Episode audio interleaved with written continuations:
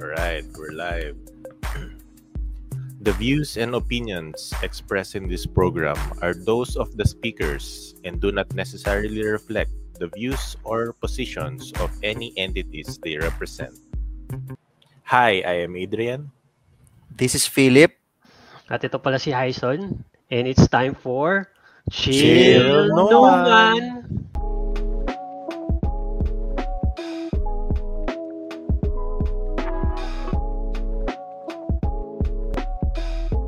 Ano? Yung mga ginawa nyo this weekend? This week pala, not weekend. Hindi pa weekend. This week. Yung highlight nyo. Ah, Ikaw, ikaw, Adrian. Phil. Sin, hindi, si Phil Oh, muna since siya yung pinaka bag, ano, new uh, member dito sa podcast. Actually, ngayong week wala eh. Mas last week yung highlight ko eh. Ah, sige, ano nangyari last nung last last? Well, ho- well, Holy Week kasi sa amin. So, yun, nanda. May pumunta sa amin yung ano, representative ng Vatican. Wow. Nag- Ano, mm Anong pangalan? Mr. Nuncio, ano eh, Charles Brown. Yun yung representative ng Vatican for the Philippines. So, medyo big. Nagulat din ako eh. Medyo bigati na, ano siya, na priest. Tapos yun, yung, yung bishop pumunta sa amin. Nanood sila nung, ano, ng, yung prosesyon. Kasi nga, ano eh, dadaan sa bahay namin. So, yun, may pakain, daming tao, daming tao eh. Mm, Napansin ko, yung family mo ba, Phil, ano, more on religious side? Parang sobrang devout niyo sila sa sa ano church. Mm. Talagang Devout. sobrang active niya dun eh. Kasi ngayon ko lang nakita yung ganun, na ganun ka-active yung family. mm. Ah, Ikaw ba, actually, Adrian? Ano Traditional siya kasi. Kaya, So every every year nyo ginagawa yun? mm, ever since bata pa kami. Ganun. ano to, parang purely religion or parang may ibang areas din kayo na ah, agenda? Parang political Religion. or ano, purely religion. Religion lang. Ayaw nung parents ko sa politics. Ah, alright. Pero astig no, astig ng mga ginagawa nila no, na ganun ka sila ka-involve sa Oo. ganung kasi first time ko nakita nung mga pictures nyo, Phil. Tapos sabi ko, ba't kay ganun, ganun ka talaga ka-tight no, sa religion? Yung ibang level. Tsaka iba- ibang level, men. May robot na angel. Hindi ko nakita yun. Meron ba nun? Oo, men. Lumabas dun sa butas. Nanggulat ako, parang may gumaganong-ganon na robot na angel, men. Pero nito Elon lang yun. Lang kabahan ka na. in-apply. Ano na? Ito lang siya in-apply. Dati wala yun eh. Nung bata ako. Yung mga ngayon. Robo robotics na. High-tech na ngayon, men. No, sa family mo, Phil, nag, may nagsinakulo na ba yung pinapalo yung sarili nila? Wala. Kasi, yun kasi na ako, ano daw, ang paniniwala nila, kaya sila naggaganon. Kasi daw, malaking kasalanan nila sa buhay. Kaya parang yun yung pagbabay, way nila para mag, ma, ma-clear yung scene na yun. Yung Mm. gumagawa nun. Mm-mm. Buti hindi mo ginawa, Phil. Ah, so yun. Basta wala, sa, ang sakit na. Yung driver namin nagaganon eh. Yun. Oo. Yung driver, niyo, ibig sabihin makasalanan yung driver niyo? Ganun? Sabi niya, ewan ko, Ah, eh, pero ngayon nag-stop na siya after nung pandemic, tapos di ba nagkaroon ulit, wala na, hindi na siya nagpipinatensya. Hmm, okay. Ikaw, Adrian, anong ginawa mo? Anong highlight mo this week? Wala, ano pa lang, planning stage pa lang ako.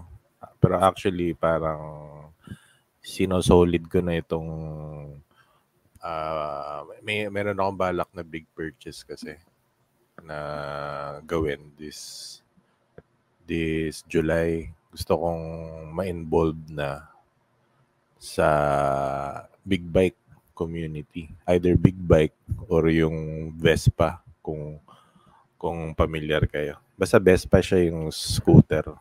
Mga, Mm. mga rich kids ba sumasali dyan? Or Hindi, men, may mura din naman na may big mura rin ba? Kasi, Hindi porket big bike eh. Mga mura din. kasi napansin ko parang maraming, marami ko kakilala na medyo nasa ano, hindi mo, hindi, wala ko pa nakikitang medyo poor Ah, na sumasali sa mga ganyan. So, hindi ko May- alam kung medyo exclusive yung grupo na ah, may merong mga cheap na big bikes. Mga yung iba China. China pero maayos. Tapos may mga, in, nagulat ka ako, Indian brand. Pero, May ano An- ba? May mga specific brands ba na kunyari kung gusto ko as kunyari hindi ako nagbabike tapos gusto ko mag yung mga starter may mga ganun may mga ayos meron, meron.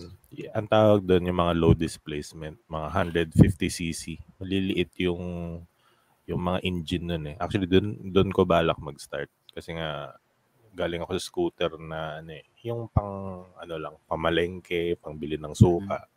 so ibibenta mo na yun, yung bike mo. Ay, hindi. Ano, pang everyday ko yun. Yung electric Tapos, scooter. Bibili ka Tapos ulit ng isang pang- bike. Yun yung pang weekend ko. Kasi yung scooter na electric, hindi siya pwede pang malayuan. Trinay ko yun, ano, ah na, na low-bat siya. Actually, 20% pa lang eh. Pero hindi pala siya parang cellphone na pag nag 0%, biglang mamamatay. Yun pala, pag 20% na, hindi ka nakakayanin. E no, so, nung nasa ahon ako, tayo na tinulak ko yung bike, napakabigat. So, ngayon, hindi ko na tinitipid yung, yung baterya. Magkano yung big purchase? Magkano yung future bike mo? Ah, yun yung six digits ayun, mga nasa ganun. Tapos yung, 60. kaya, yung grupo na yun, ano yung, like, ba't ka sasali ng grupo? Hindi ko kasi magets eh. Parang ako, parang, hindi ako masyado sumasali sa grupo. Pero, Hindi siya specific na grupo. Ka- ang pag nung sinabi kong grupo, parang more on ah parang join ako sa Community. Oo, pero no specific community. Gets as mo? in, Parang ikaw, pupunta sa NFT, pero wala ka namang kilalang NFT na unless may kakilala ka. Wala Mm. kang walang specific na group. Parang baba, papasok ka lang sa bagong hobby, yung pala yung ibig ko sabihin. okay. So, parang, hindi naman siya parang grupo na, oh, kailangan mo gan- ganito, yung parang, so yung parang grupo lang sa Facebook group lang, parang Ah, PS5 may, ma- group, may gano'n. mga ganun. Pero feel ko naman, ewan ko, baka baka mag-join din ako. Kasi iba din yung may kakilala ka eh. Kasi alam ko Iba may mga grupo, may mga may mga Oo. uniform pa eh. May mga uniform pa sila eh. Oh, yung mga biker group. Oo. So, Tapos papatato na rin ako. Bu- bubuuin ko na to. tapos makikita makikita ka namin nagti-TikTok ka namin nagbabay ka pa rin, Adrian. Medyo nabawasan eh. May Okay. injury kasi ako eh. Saan? Pero di mawawala yun. Hindi mawawala. ah, sa puso. gagaling ba yung injury mo Ah, ayun, parang may schedule din ako sa surgery after ng Boracay. Ew. Ayun. So, sana okay. Okay, anyways.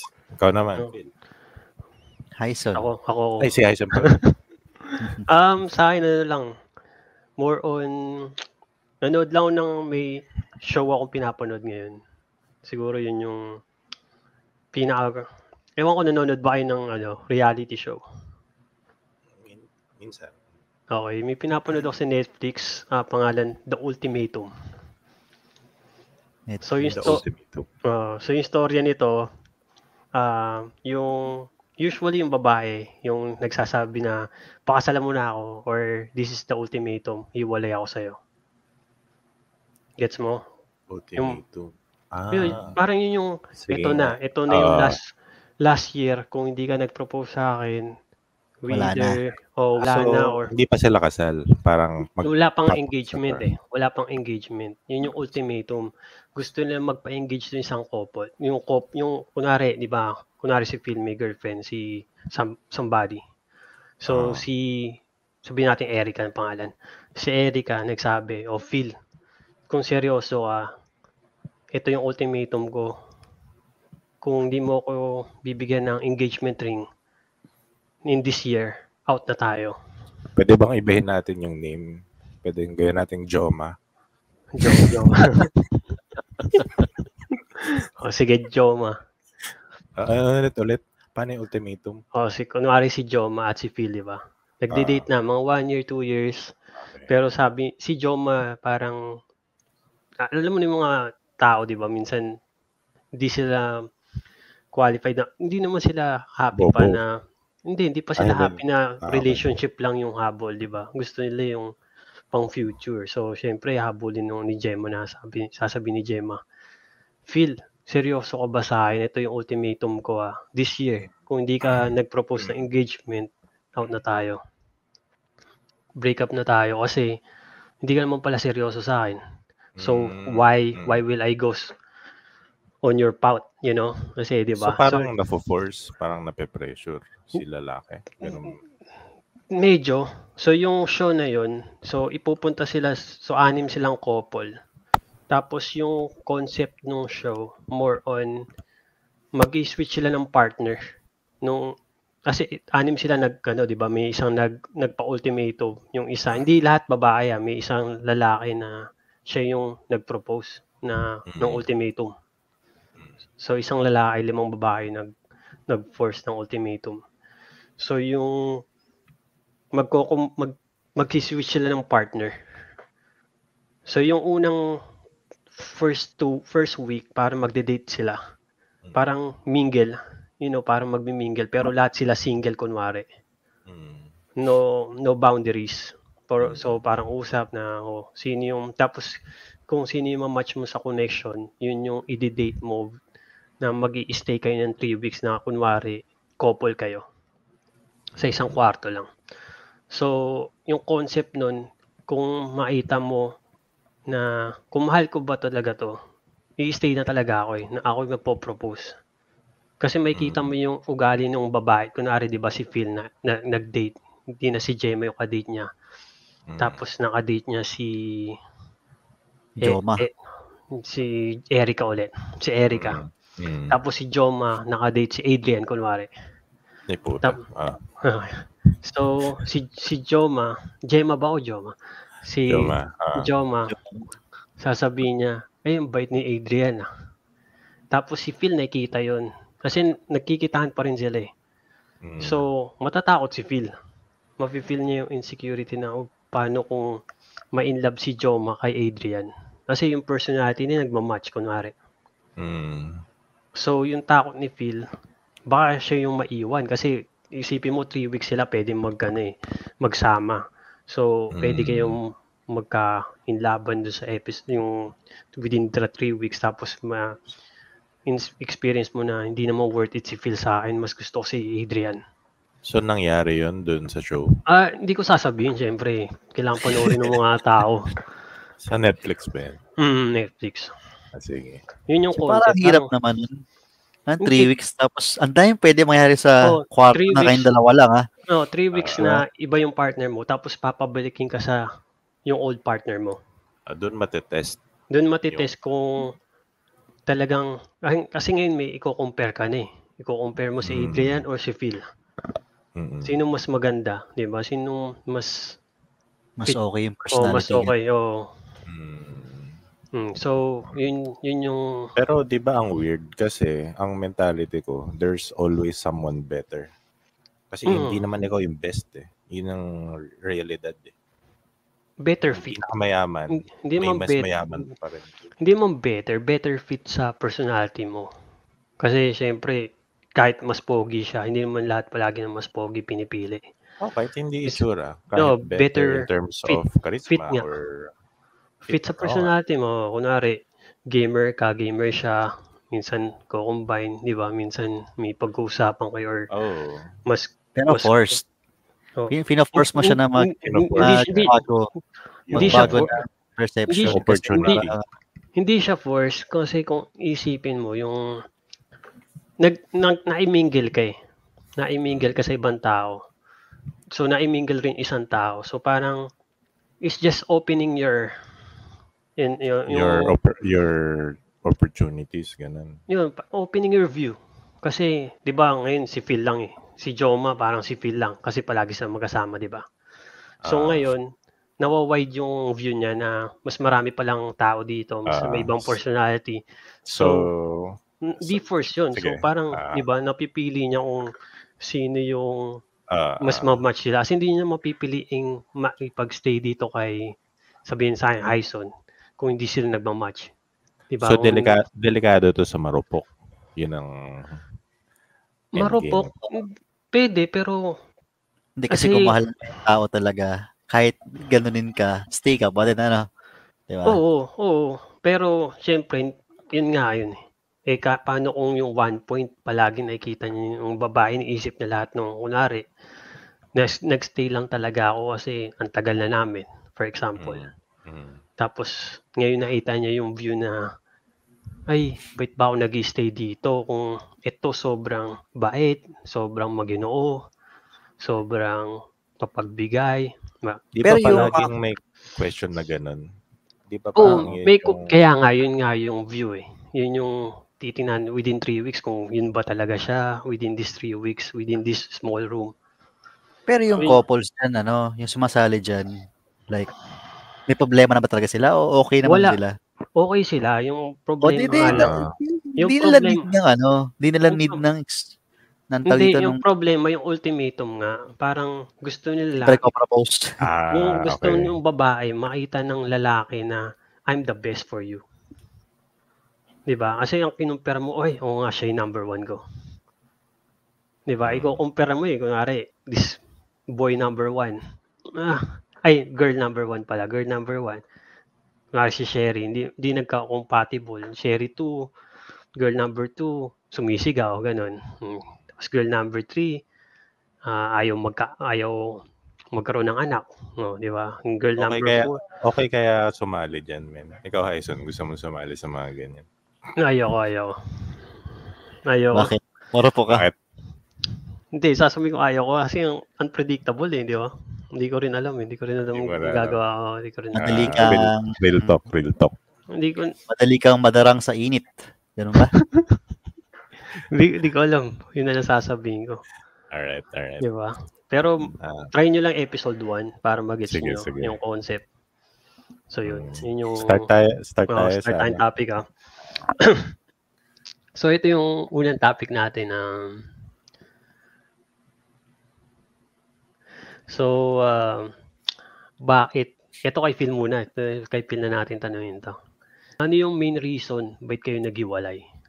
So pwedeng ex, pwedeng previous girlfriend. Pwede nyo Para- i-combine. Pwede mo i-combine Phil yung sagot. Parang Pero- ano ah, Paano first guess. Kung, kasi syempre meron, 'di ba, may yung first Ah, yung first pati sex mo. na iba, ganun. Oh, parang same rin kayong reason or Ah, iba-iba yung reason eh, 'di ba? Pwede mo Alright. i-add yung isang reason sa pangalawang ex. Okay. Parang first guesting ko pa lang, boom, na pasok agad sa ano yung Ayaw mo topic. nun. Hindi, ah, ano ba? Yung, yung ex ko, yung recently, siguro naghiwalay kami dahil, ah, paano ba kami naghiwalay? Naghiwalay kami, tapos nag-away kasi kami, tapos napunta sa hiwalayan. Pero nalaman ko nga na may iba siya. So, basically, yun yung main reason bakit wala na kami. Ganun. As in, do you think yung third party yung main reason? Oo Or- naman. Or merong hindi siya nakita sa'yo na problema Eh, rin? feeling ko talaga third party yung din. Base, pwede rin yun, sinasabi mo. Mm. Pero kasi pwede kasi i-push siya ng third party eh. So kasi kung titingnan mo pag nung tiningnan ko yung ano niya, yung day na naghiwalay kami. Siguro mga 2 weeks, 3 weeks lang sila na nung other guy. So, syempre, kung titingnan mo talaga, nagsabay yun. Kumbaga, nung kami pa, bumaporma na sa kanya yung guy. Kasi 3 weeks eh. Di ano ba to? Ka-work, mga ka- ka-workmate ba tong lalaki? As in, it might, Hindi. Naglo-law school sila, tapos ka-classmate, classmate niya. mm, ang hirap So, kasi niyan. syempre, kunyari kung nagkakalabuan na kami ng konti or may something kami na pinag-awayan, tapos papasok ngayon yung lalaki kasi nagka-class sila eh. So, pwedeng napupush yung idea na, ah, parang ito yung nagugustuhan ko. Yung, parang yung example mo kanina na, Oo, Na mm, ultima. oo. Pero syempre, choice pa rin naman niya yun eh, kung yung bab- nung babae, kung papatulan niya or is wala, pinatulan niya eh. So, dahil doon, syempre, yun ang sabihin kong reason kasi sa sarili, sa, sa POV ko, ako yung niloko eh. So, wala, walang, wala lang sa akin yung kahit Pero- ano yung, Pero kung isipin mo, hindi ka paniloko nun, pero Kasi nga nung naghiwalay kayo sila agad. Pero Pero Hindi. naliligaw na. na, sa tingin mo nanliligaw na. Oo. Yun yung Kasi may ko. pictures sila eh. May pictures sila nun eh. Tapos tiyat, pag tinatanong ko, um, syempre sinasabi niya, friends lang daw. Parang kino-compare pa niya sa mga friends ko. Mga, parang tropa ko lang daw, ganun. Baka Kasi nga tropa lang, di ba? As in, isipin pero mo, eh, naging sila eh. Nag-start Oh, siguro dun. nung kunwari sabihin na natin, di ba, kunwari tropa mo si Ana, tropa mo si Buhay, Mm-mm. di ba, o tropa mo yung si Jo, di ba, kunwari, nakikita niya yung picture. Di ba, sasabihin mo lang, tropa mo yun, di ba? Pero, Pero yung picture may malicious acts. Like, kanya nakakabay ng nandito na yung kamay. Mga ganun. Yung mga- pero, well, medyo malapit sa chest. Kung kasi kung sa guy to guy, okay lang yun. Akabay ka.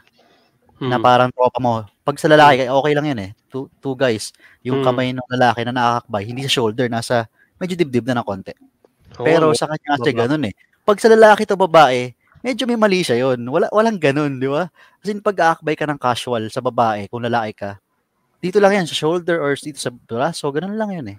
Hindi aabot dito, sure, di ba? Di, hindi aabot sa Mm. medyo Ah, part na. upper upper chest. Hindi, hindi, ah, hindi pa, pa, andun. So, syempre, tinanong, question ko din yun, question ko din yun. Sabi niya, friends lang daw sila. Ganyan. Pero depende rin eh, kasi syempre may mga friends talagang ganun na sobrang tight yung, di ba yung nagkikita sila, nagbebeso-beso agad. Hindi, Sa pagkakilala kasi ni Phil siguro. Ah, at saka sa sa kul- sa kultura ng Pinoy hindi naman kasi uso yung ganun eh. 'Di ba parang beso sa sa ibang bansa siguro. Mga Hindi, kiss, 'di ba? Dito uso sa Pilipinas. Para hindi, pero May sa atin na awkward akong kasi may o- mas awkward kasi humalik yung guy sa girl ng 5 beso unless mag-initiate yung girl sa iyo eh. 'Di ba? Usually yung girl nga nag-initiate, pero Hmm, girl nag-initiate eh. pansin ko nung nag-binild ako, kasi nung dati pa ako umuwi dyan, nung nag-binild ako, mas maraming yung ganon, yung hi, tapos kiss sa cheeks, tapos ganon, may hug pa, di ba? So, Oo. typical yun sa May hug? Oo, Oh, di ba? Di ba Ang kiss? swerte mo naman. Hindi, may, may hug talaga. Kasi Oh, syempre, kiss may, sabay hug. Oo, oo. Oo. Hindi, totoo yun. Na, na, napansin ko sa binild na parang may kiss sabay hug. Sabay, Maganda hello, sa ganun. Mm, Maganda sa binild ano eh. Open yung tao. May mga ganun kasi. Depende rin kasi sa babae kung kasi may mga babae, yan, taga, taga province sa amin. Hindi sa rin sa ganun. Kahit magkakilala kayo ng sobra. Mm, Sa Manila ako nakakilala ng mga girls Oh. na, uy, bebeso sa'yo, openly. yun, Okay yun lang. nga, no? yun nga sinasabi ko. Eh, paano kung ganun yung lalaki dun sa ex mo na, di ba? Pag ganun yung lalaki, mag, medyo magtaka na. Kasi, Hindi. Paano kung yung, yung ex mo yung, yung nag-kiss tapos hug? Kasi pwede naman yun eh. Di ba? As in, nakikita ko yung normal feeling ko na hindi yun. Pero feeling ko hindi, ko- hindi niya gagawin yun eh. Knowing her ah. So, wala Sa pagkakilala nga ni Phil doon Oo. sa ba- sa ex. Feeling ko di naman, di siya, di siya flirty. Actually, nung kami pa, Hindi. may mga nag-flirt sa kanya. Pero, feeling ko ano to eh, case of, kasi di talaga kami nakikita dahil sobrang busy siya. Kasi nga nag-aaral siya eh. Di ba? Nag, naglo-law school. Hindi ko masasabing flirty agad yun. As in, Hindi, hindi naman may- flirty. oo, Parang, may- may may- dagdag din yung idea na magkasama sila palagi. Tapos, syempre, yung mga friends, nakita ko din kasi sa comments na yung mga friends talaga pinupush na sila, yung parang inaasar-asar, tinitis. ah, Ganun. Nakikita ko din. So, so isip ko, factor din yun. Kasi kahit na, kasi wala ako dun eh. 'Di ba Sila magkasama eh. taga saan ba siya? Taga eh. saan ba yung school? Baka mo malayo. Baka minsan, lang, School. baka minsan lang kami magkita. UST Law School. Actually, hindi. Ma... Ako kasi, di ba, nag-work ako sa BGC. Pero, anytime naman pwede ako pumunta sa So, kanya. for example, once a week, ilang beses kayo nakikita? Eh, sa ano lang, sa weekend o kaya once a week. Ay, di, twice o once or twice, ganun ganun. Sa isang week. Kasi, So, siya yung na, mas ah, mas busy siya sa akin kasi nga nagpa-family business eh tapos nag-aaral pa ng law school. Ako kasi work lang naman ako sa BGC dati eh. Tapos Wala pang wala na family. kahit oh, wala pa ako masyado sa hindi, family. hindi, hindi naman yun yung main reason, time. Kulang, kulang siya Sa time, actually ako yung nag sa amin ako yung may mas may time kasi ako kaya ngayon yung nag-aaway kami. Ako yung nagrereklamo na wala siyang time. Ah, okay. So, talagang siya yung more serious. Baka mas serious. As in, low, low yun eh. So, medyo talagang stress yun, di ba? Choice mo kasi yun eh. Bibigyan mo pa rin ng oras kung kaya mo eh. Ewan ko kasi law yun, hindi mo tayo nag-aral ng law. So Pero hindi. sasabihin natin. Totoo yun na yung law, medyo, kasi pero ano sila, men, as in nung time na yun, parang two months pa lang siya, wala pa sa law school. Kakapasok pa lang niya eh. Mm. Parang mga three months pa lang na naghiwalay kami sa law school. so yun yung main reason, third party. Third party. Okay. Okay, kay Adrian. Ikaw muna, ano, ah, Hindi, in- ikaw- kinoconceptualize ko pala. Kasi sa akin, ako na lang, sige. Ako yung naipag-iwalay. Oo, ako yung Ay, ay, hiwalay na ba kayo? Nito? Nito? Nung- Hindi, hindi, hindi, hindi. Sabi mo ex, di ba? Pwede, pwede ibang ex. General X. Ah, Okay. pwede yun. Ah, okay. So, yung, yun. Um, ako yung naipag-iwalay. So, parang, main reason siguro sa akin, more on, nawala na ako ng tiwala. Hindi ko sasabihin kung may third party o wala. Kasi hindi ko rin alam. Ako lang yung nawala ng tiwala kasi may mga gap siya na parang hindi ko alam yung nangyari. Nagsisinungaling, ganun. Mm, may gap siya na parang tinanong mo. Sabay, hindi yung, parang hindi nagtutugma yung Hindi timeline. tugma. Ah, Oo, hindi tugma yung timeline. Tapos, ah, parang hi- high probability yun, high may tapos party. oh, tapos hindi naman yun. May mga reason rin. Ah, siguro, yung pinakamalaking reason sa akin, yun nga, yung trust issue na yun. Yung lie. Kasi kung up na siya palagi, okay lang sa akin mag-lie ka ng, you know, like once a month. White lie, ganun. White lie. white lie or kahit once a month lang na medyo okay lang. Kunwari na pag lumabas ako kasama kaibigan, sinabi mo lang na hindi ka lumabas or something, yung nag-lunch out ka lang, di ba? Parang ganun. Okay lang sa akin yun. Ayaw ko lang yung ah, nan, yung nandun ka na sa senaryo, sabay doon mo lang mat, mat, nalaman na ikaw pa yung makakahuli. Ayaw ko yung ako yung nakahuli ng lie mo. Gusto ko Mm. yung lie mo, medyo onting mabait na. Yung Parang, hindi ko ma-explain eh, pero Matagal ayun. na kayo nito? O, mm, matagal na yun, matagal na yun. Hindi, I Mm, mean, matagal na yung duration na kayo. Oo. Tapos yung siguro another main reason is yung lumayo ako, lumayo ako sa mga kaibigan ko. Lumayo sa mga Pinalayo ka. Mm. Ah, So, parang ayaw mo yun sa babae pag Hindi kasi parang napansin ko nung nag-iba ako eh. Nung kasi yung first year college, nag-iba ako Mainom nung ka. nag oh, nung nag-iba ako nung second year at third year. Talagang Abot Paano, paano nag-iba? huh? Paano Ano- nag-iba? Naging good boy ka, ganun. Mm, hindi na ako lumalabas, hindi na ako nag talagang uwi, uwi, kita siya, uwi. Punta, kita siya, uwi. Ganun lang ako. Kasi Laguna pa ako nun. Hindi ako nakakondo. So, parang talagang siya lang yung pattern ko. Ganun lang. Parang robot. Yung sundo, uwi. You know, hatid ko siya, tapos uwi ako. Grabe So, naman. yung daily yun na daily. Pero, ano, nung sinabi mo sa Laguna ba kanya yung concert mo na ganun noon. Ano yung question ko? Yung mga gaps? Oo. Yung mga... Hindi. Tsaka yung mga concerns mo, like kunyari, Oo. ah, Alam niya na yung concern ko. Alam niya na. Kasing kinausap ko na siya. Marami tinry niya mag, ano, tinry niya man niya mag-compromise, tinry niya mag-adjust. Nag-compromise pero hindi ko tal... Hindi, Hindi ang, enough. ah, hindi, hindi naman enough. Ako yung may mali na dun. Yung parang hindi ko na pala, ang nawala na yung trust mo. Ang hirap Wala pala yung ibalik. appeal mo. Yung mm, appeal niya. Ganun. mm. Okay. Nasa back of the head din na yan eh. So, parang, So kahit kahit kahit anong kung gawin niyang kahit okay, m- mabait siya, kahit mabait siya, parang wala nang na, nasa likod ng utak ko parang Mm. hindi, Pwede hindi, gawin ulit ang hindi, ganun. parang nawawala na talaga siya sa akin. Ah, Ganun, ganun. So, yun yung main reason ko. Trust. Pero, hindi ko alam, hindi ko sasabihin third party, sabihin ko na lang tiwala. Nox. Mm, Pero may third party. Oh, wala naman. hindi ko alam. Pero okay lang kung meron o wala. Basta, yun nga yung tiwala. Basta huwag ka lang magsinungaling sa sinasabi mo. Goods ka sa akin. Kundi, out ka na. Ah, Adrian, huwag ka daw magkisinungaling kay Hyson, ha? Oh, ikaw na, Adrian. Ay. Ay, yung... Ano, ano yung topic? Wait lang. Yung topic, ano, ano yung main reason? Kung, Ba't kami naghiwalay? oh, main reason. Kahit, Okay. ano, kahit marami, pero yung main talaga na, na feel mo na doon ka, hindi ko alam kung ikaw nakipaghiwalay siya. Kung ako, either, ako yung ito sa individual na to. Ka, sasabihin ko na, magde-name drop na ako. Si huwag ka na mag-name Adu-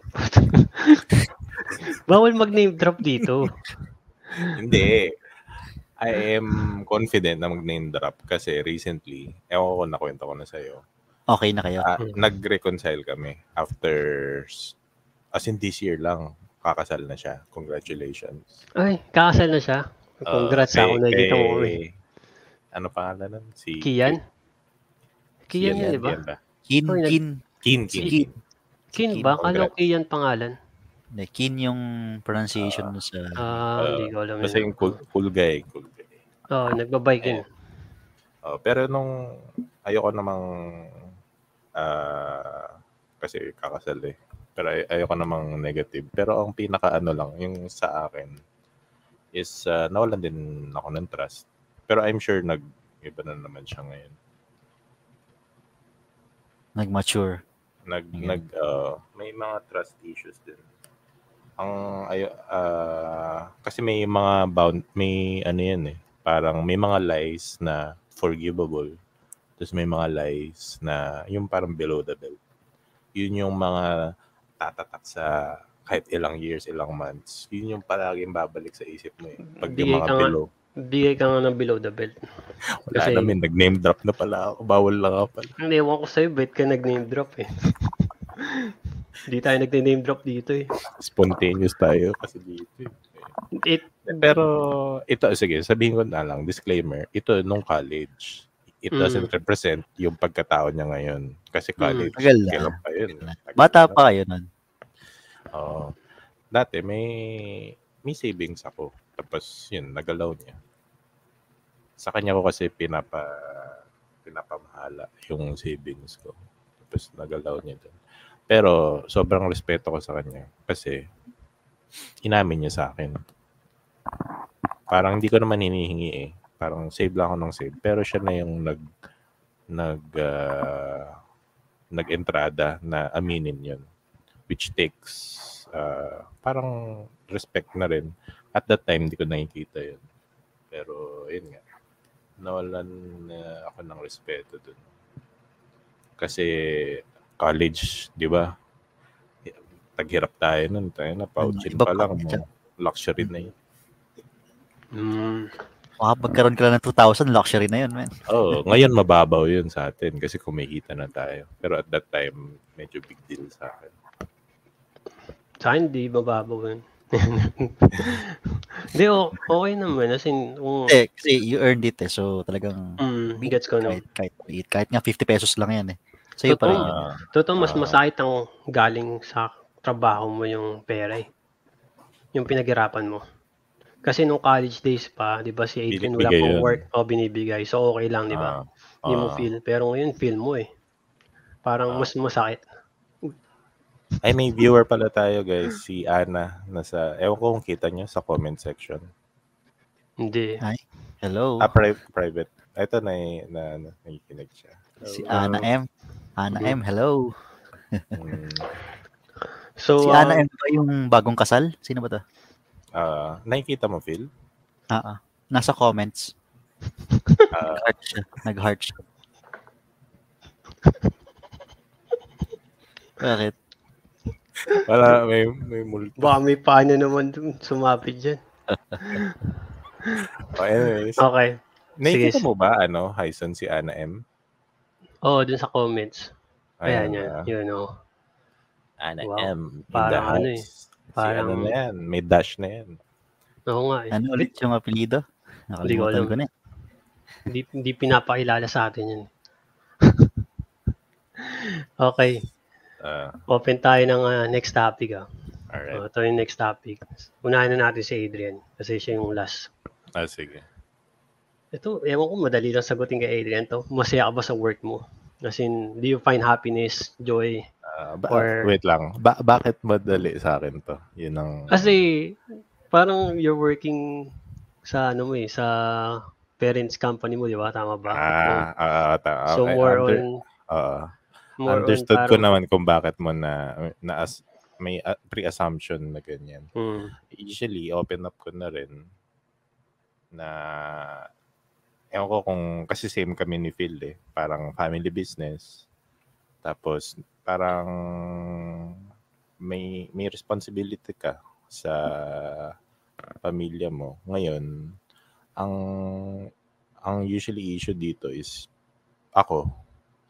Ang issue, issue ko dito is power struggle. Kumbaga, yung airpot ko, parang hindi pa niya masyado or hindi, hindi pa niya kayang bitawan sa akin 100% yung business. Hindi ako makagalaw ng sarili ko. So, parang lahat pa rin ng decision na sa kanya. Tapos tinutulungan ko sa siya. Which is, uh, okay, okay lang naman sa akin. So, right now, ang ang hinahanap ko ngayon is my own business. Kasi parang na-train na ako eh. Na-train na ako sa sa pagiging helper sa business niya. So kung may ideas kayo ng next business, eh, usap-usap tayo. Hmm. Pero, Medyo Kaya may pag-plug eh, no? May pag-plug ng konti eh. Ah, pero yung tanong ko, as in, Ah, yung tanong ko yung masaya ba ako sa work? Oh, yung happiness level mo, 1 to 10. ah, Rate right natin. now, kasi nag-start ako noong 2017. Umalis ako. Ka-office mate ko si Phil eh. Tapos um, 2017, nag-work ako dyan. Five years na. Aminin ko, yung first three years siguro, sobrang miserable ako. Tapos nakapag-adjust ako. Yung more on mental wellness eh. Sobrang ano ako. Kasi imagine mo yung mga tao doon nung pagpasok ko. Ilang dekada na doon naka, nagtatrabaho. Ah, matatanda na. Experience na. Tapos ako na uh, bagito, walang alam, tapos mas bata. Ang hirap mag ah, maging manager pag ba- mas bata ka, tapos yung ma-manage mo mas matanda. So parang wala talagang trust, zero trust. So anong nangyari? Ah, tsaka nag-audit pa ako. Na, may nakita ako mga magic magic. Nangyari, uh, tanggal sila lahat. Tapos ngayon, nabaliktad na. Ako parang ngayon 2022, ako na yung pinakamatanda. Tapos ah mga bata na yung hinahire namin. Parang nagbaliktad lang ng posisyon. Kaya happy, happy na ako. Grateful din kasi never na-stop yung trabaho kahit pandemic. So, mga 10. Mga 10. Siguro 7.5 kasi nga hindi ko siya business eh. Kumbaga help, Mm, di, di siya help sa'yo. oo, hindi sa sa akin. Baby siya ng airpot ko. Mm, Grateful lang ako kasi merong source of income. Tsaka Mm. natutulungan ko yung dad ko. mm. At marami ka natututunan. As in, na-imagine mo ba maging manager ka? Ah, medyo enjoy ko yung operations eh. Yung yung ecosystem ng business operations. Gusto mo may hawak na tao. So, may, may mga, Ah, may inaalipin ka na ba? Kunwari, ay, nahulog ko yung papel. Kunwari, ganun. Pulutin mo yan, ganun. si Phil, marami yan. o parang, yung bin, binato mo yung ballpen, ganun. Tapos, ay, Pulutin mo. Tapos may batok pa. Yung ganyan. oh. Ah, si Phil yan. Ako, ako ano, help. Ano lang, umutulong sa business din namin. Ah, Nag, Oh. nag-ano rin ako, may hawak din yung tao. Pero if you ask me, mas prefer ko mga automated lahat. mm, Pag less, kasi less people, less hassle. mm. Depende sa ano. Hindi ko kasi alam yung work. Ano may work. Ah, Yung Dep- actual work mo na anong ginagawa mo sa day to day. But, yeah. Okay, Phil, ikaw na. Ako? Masaya, Di oh, masaya. Yeah. Oh, sige, ako na, sige. Ako na naman. Sige. Ako ba Ako- o ikaw? Ako na, sige. Masaya ba ako sa work ko? Yo. I will say, ano, i-rate ko na. Tapos explain ko na lang. Nasa 6 out of 10. So, yung missing 4 points, ang rami niyan kasi ang tagal ko na sa work. Um, mas matagal na ako sa mas 7 years na yata ako. 6 years, hindi ko alam ilang taon na. Tapos, I felt like uh, dito sa Amerika kasi more on ang hirap mag-advance. Parang mayroon talagang politics. Dito mo makikita yung politics. Kunwari, more on, di ba, maraming mga puti. Tapos may mga itim. Tapos ako, Filipino, Asian. There's, meron talagang discrimination mapapansin mo eh. Kung hindi ka yung madada, hindi ka ma, ma parang, oh, I did this, oh, I did that. Yung ganun. Credit. Oo, hindi, hindi ka, hindi, hindi kasi ko ganun yung, oh, I did this, I did that, di ba? Kasi, Ah, hindi ko mo kailangang sabihin yun. Alam nila gawa ko yun. Ah, hindi ka parang Sip-sip. show off. Oo, ka- parang, Hindi ka, PR. Hindi ka ma-PR. oo. ah, Pero hindi ako madada sa ganun. Tapos syempre, yung mga napapansin ko yung mas lumalapit sa mga manager, sila yung, nag, yung nagiging yung mga manager. sip-sip nga. Oo, hindi ko nasasabing sip-sip kasi hindi ko rin alam. Malay mo nga magaling siya. Pero I felt like na hindi naman siya magaling. Di ba? Parang Hmm. Eh di magaling na sip-sip. magaling mag-sip-sip pwede. So parang I felt na yun nga. Tapos parang rami na akong request sa kanila na parang gusto mangyari. Pero parang palagi akong dinideny sa ganong request ko. So parang tapos lahat ng gusto ko, kunwari gusto kong magtrabaho sa ibang department, hindi naman nangyayari yun. So, You think di ka na, nade-deny ka kasi nga hindi ka yung sip-sip. Vocal. Hindi ka vocal. hindi ako vocal sa trabaho, pero vocal, kasi nagsasalita naman ako. Parang talagang sobrang gusto nila ako sa work. Kasi lahat ng ka-workmate ko, ako yung parang, ako yung malakas Kuya. yung, hindi, hindi kuya. Kuya. Marami, totoo ko yung matanda rin, pero marami mas matanda sa akin. So, pero, meron pa nga nung nag-Halloween costume ah. Yung sobrang, ano ko, popular ako sa work na. Kasi maliit lang yung work namin. Yung personality ko kasi, kaka- parang, kasi kakaiba eh, di ba? Filipino. Aloof. Oh, ikakaiba, parang, Kengkoy sa atin. Ganyan. Kengkoy. Oo, yan, Kengkoy. So, parang iba yung personality ko. So, parang may sa Halloween namin, may nag-costume. Ako. So, lahat ng damit ko, parang damit ko, ginaya niya, ganun. So, yun yung Halloween costume niya. Tapos parang, lahat na napupunta sa akin yung topic. Yung parang, unari, gumawa kami ng pumpkin. Yung model, mukha ko. So, kasi ako yung pinaka gusto ng mga tao parang likable, yun na lang sasabihin ko, likable sa work. Walang pwedeng ano, magsabi ng pangit kasi wala namang ginagawang masama. I'm more like, like likable sa work. So, yung yung part na 6 out of 10, yun nga yun, yung main thing. Yung parang di na talaga mag-a-advance sa work ko. Ito na ako mag-stay over ako ngayon. Ngayon mas marami akong ginagawa sa work pero wala pa rin akong increase na malaki.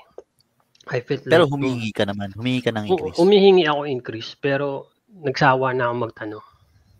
Tanong Pero mo kahit sakto lang naman yung happy ka na sa sweldo mo or As in- nakukulangan ka. Kulang ako na dito ako nakatira. For sure. Magkaiba oh, kasi ayaw, sa Pilip- may cost of living eh, no? Oh, magkaiba yung Pilipinas sa Amerika eh. Dito kailangan talaga malaki yung sweldo mo eh. As, as in yung sweldo ko, hindi yun yung sweldo ng pang 6 years na marami nang alam sa product namin. Kasi isipin mo, yung nagtatanong sa akin, mas malaki sweldo. Yun yung masakit. Maraming, marami kong tinitrain. Pero sila yung mas malaki sweldo na.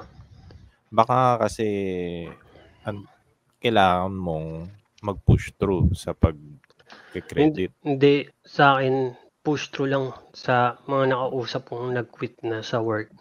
Yung push through mo talaga maganap na ibang trabaho. Mm. Depende talaga sa kumpanya mo yun. Kung kumpanya mo more on talagang i-stack ka talaga sa ganyan, i-stack ka talaga sa ganyan. So, Pero kaya baka, ano, feeling ko, hindi kaya na, nade-decline ka or yung mga request mo hindi napapansin. Baka kasi, ikaw nga nagsabi, baka sa work mo kasi ikaw yung parang kengkoy. So, Ay, baka hindi ka hindi. na tinitik, seryoso.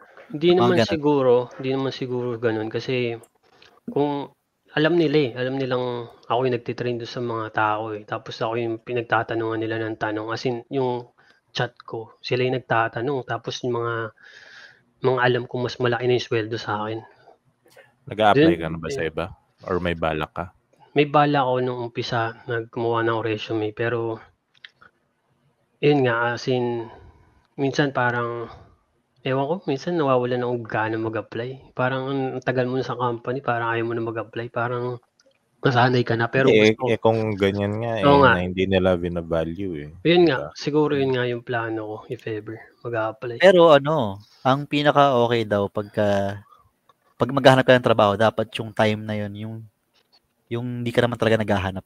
Yun daw yung pinaka okay pagka maghahanap ka ng trabaho. Dapat hindi mo siya ni year na parang shit, aalis na ako dito. Mm, totoo Hindi yan. ako nandito. Tapos maghahanap ka. Mm. Kasi ma-disappoint ka lang lalo eh sa next mo na pupunta. Totoo yan, totoo yan. Kasi nung nag-work ako sa grocery as a stalker sa gabi, night stalker, nag-apply lang ako buo, buong, like, lahat ng application ko, ina-apply ako, Craigslist, sa Monster, yung mga ganon, LinkedIn, mga ganon. Nag-apply ako, lang nagre-reply.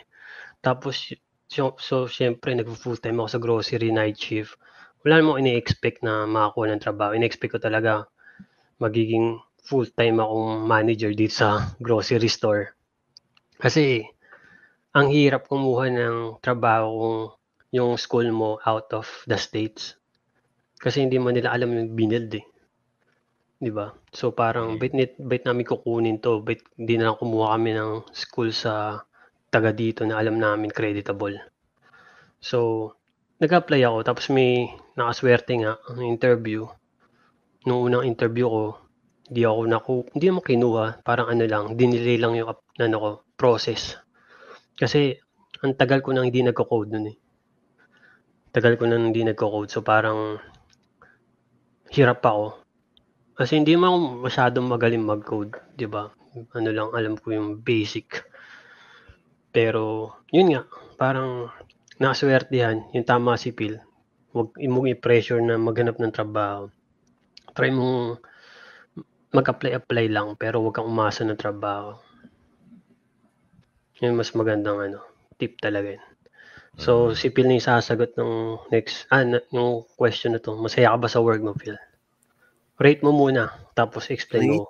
So, Okay, bakit yun yung rating mo. Hindi ko kasi alam kung paano i-rate eh. Kasi hindi ko alam kung Yung Oh, 10 happy. kaya ba ako or...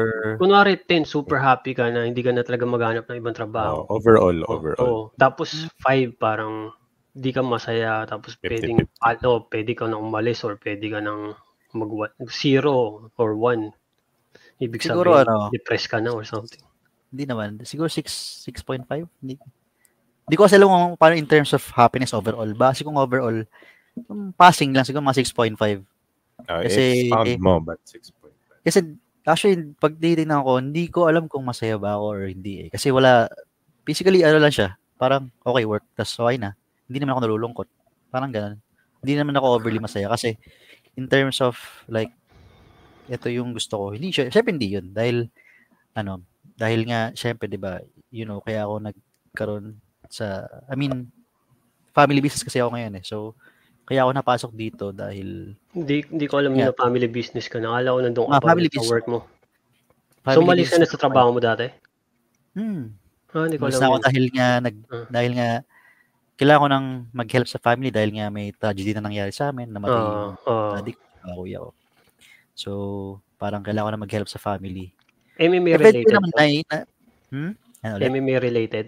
Multimedia arts related or hindi na. Actually, actually yung business namin malayo sa kinukuha ko sa advertising, advertising ako dati. ma- Malayo siya.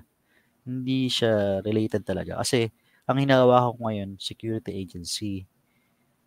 Eh, I mean, from that dynamic, galing ako sa advertising, di ba? Parang sobrang magkai malayo. Malayong malayo talaga. So, ang ano pa lang, wala pa akong isang taon, na yun nahirapan ako. Ah, although, ang okay naman, kahit nahirapan ako, alam ko na may stability, may, tsaka dadagdag pa siya. Yung in terms of finance, merong, meron ako nakukuha ang pera. Pero, alam ko din na ah, tataas pa siya. Ang, kaya ko lang sinabi ng 6.5 kasi kaya hindi ko din kasi ma, ano eh, dahil nga, hindi yun yung gusto kong maging work dahil nga naisip ko dati, akala ko hindi na ako mag-work sa family business. Although kung maging ano man, kung mapunta man ako sa family business namin, hindi sa security agency. So, syempre, hindi ko in-expect na doon. Kasi nga, Ba't akala mo hindi ka na mag-work? sa amin, Ah, eh kasi, ka- wala, ewan ko ba, pa, Kasi parang nakita ko, hindi ko na, hindi, hindi, hindi naman. Parang nakita ko kasi na, feeling ko sa, sa, in terms of career path, kala ko dati sa advertising na ako pupunta. Or kung di man, client side, pero marketing in terms of, ano, art pa rin yung, ano, relationship dun sa career. Kaya mm. parang isip ko baka kasi actually bago ako mag-resign, no, bago ako umalis sa advertising, mataas na yung position ko. Digital producer na ako doon eh, Mm. 'di ba? As project Mm. manager pa ako. So parang actually dumagdag pa nga yung ano ko eh, yung role ko eh. Yung mga responsibilities ko, ang dami pero 'di ba syempre, alam mo naman dito, pag art ka, medyo mahira yung kita. So, blessing in disguise na rin talagang kailangan kong pumunta sa family namin. Mas malaki na kinikita ko ngayon eh. Doon, masaya ako doon. Kasi parang dati, tsaka may, mas may time ako sa sa buhay ko eh. Kumbaga parang dati, OT, OT, OT, OT. Uso sa advertising yan eh. As in, actually, normal yun. Pag hindi ka nag-OT, medyo may mali sa'yo. Parang ganun sa advertising eh. Pero ngayon, may time na makapag, nakapag-games pa ako. Kung gusto ko lumabas, makipagkita ako kay Adrian, mag-inom kami. Pwede. Sa family, may time ako sa family lalo. Nakauwi ako ng Bulacan. Kasi doon yung work eh. Nakikita ko yung mga pamangay yun, sinasama ko pa sa golf, mga ganun. May Parang- sabihin ko yung activities mas okay. Although, yung stress, mas mataas. Kasi family business eh. Iba, iba magkamali sa family business versus pag employee ka.